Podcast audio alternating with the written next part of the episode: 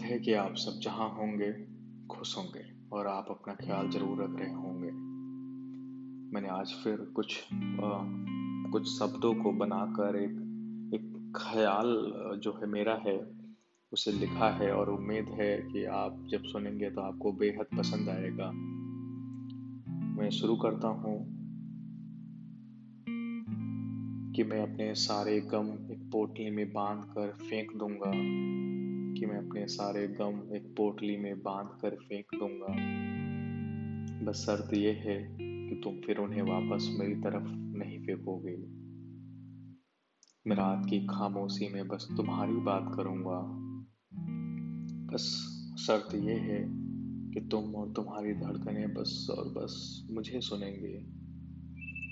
मैं अपनी परछाई में तुम्हारी तस्वीर देखूँगा। मैं अपनी परछाई में तुम्हारी तस्वीर देखूँगा। बस शर्त यह है कि तुम सूरज की आती रोशनी को अपनी जुल्फों से रोक अंधेरा कर दोगी। मैं तुम्हारे पैरों तले स्वर्ग देखूँगा। मैं तुम्हारे पैरों तले स्वर्ग देखूँगा। बस शर्त यह है कि तुम खुद को पार्वती और मुझे शिव मानोगी। मेरी और तुम्हारी दूरियों के बीच में एक विश्वास की मैं एक सड़क का निर्माण करूँगा।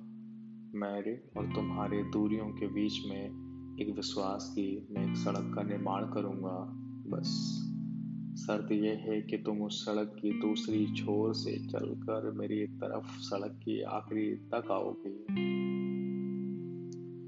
यकीन मानो तुम कि मैं इतिहास को वर्तमान और वर्तमान को भविष्य लिखूँगा।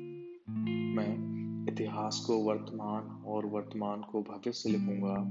बस शर्त यह है कि तुम मेरे वर्तमान में अपना अस्तित्व इतिहास की तरह बनाए रखोगे।